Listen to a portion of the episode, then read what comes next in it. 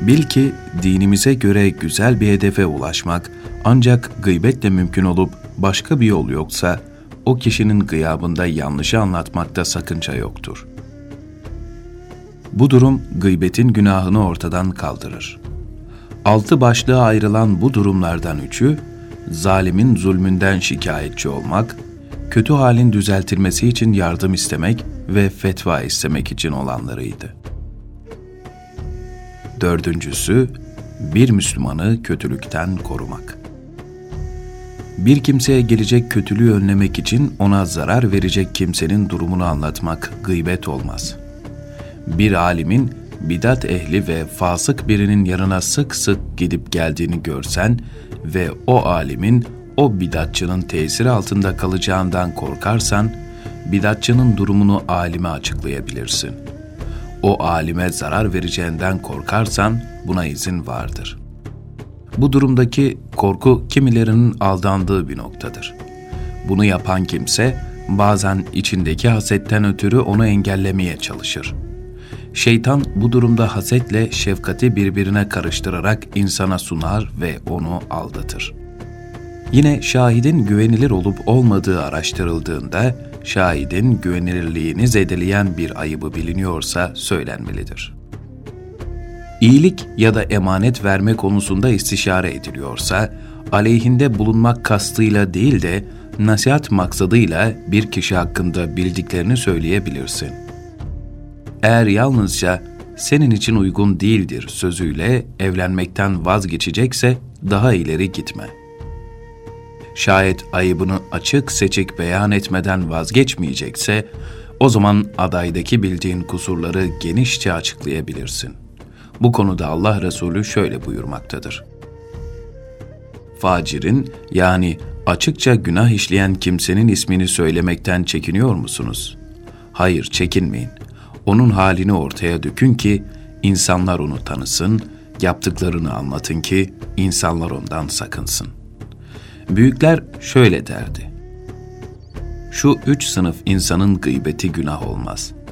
Zalim idarecinin, bidat ehlinin, açıkça günah işleyenlerin. Saydığımız durumlardan beşincisine gelince, bu bilinen lakabıyla tanıtmaktır. Kişiyi herkes tarafından bilinen bir lakabıyla tanıtmak günah sayılmaz. Alimler bir kimseyi tarif ederken bazen şahsın lakabını kullanmaya mecbur kalmışlardır. Kör Kadı, Uzun Hasan gibi. Bunlar öyle lakaplardır ki kendisi için söylenen kimse bunu duyduğunda alınmaz, rahatsız olmaz.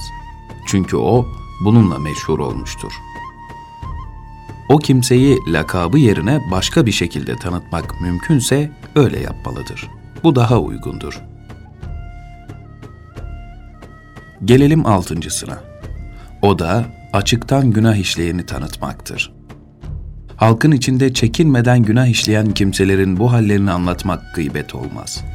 Mesela meyhaneci, insanlara zulmeden ve bu çirkin işleri açıktan yapıp böyle sıfatlarla anılmaktan da sıkılmayan kişinin bu işlerini gıyabında söylemen günah değildir. Nitekim Resul Ekrem sallallahu aleyhi ve sellem şöyle buyurmuştur yüzünden haya perdesini atan kişinin gıybeti olmaz. Hazreti Ömer, facirin korunacak bir hürmeti yoktur demiştir. O bu sözüyle günahı açıktan işleyenleri kastetmiştir. Çünkü açıktan günah işlemeyen kimse hürmete layıktır. Onun gıybeti yapılmaz. Salt bin Tarif der ki, bir gün Hasan Basri'ye açıktan günah işleyenin yaptığını anlatsam gıybet olur mu diye sordum şöyle dedi. Hayır, gıybet olmaz. Onun korunacak bir hürmeti yoktur. Yine Hasan-ı Basri şöyle der. Şu üç sınıf insanın gıybeti günah olmaz. Bir, kötü arzularına düşkün olan kimse. iki Açıktan günah işleyen. Üç, zalim idareci. Hasan-ı Basri bu üç sınıf insanı birlikte saymıştır. Çünkü onlar bu kusurları açıktan işlerler. Bunlar çoğu zaman da yaptıklarıyla övünürler. Onlar bu kötü işleri kimseden çekinmeden açıkça yaptıklarına göre arkadan anlatılmasından neden rahatsız olsunlar? Ancak onların açıktan işlemedikleri şeyi anlatan kimse günaha girmiş olur.''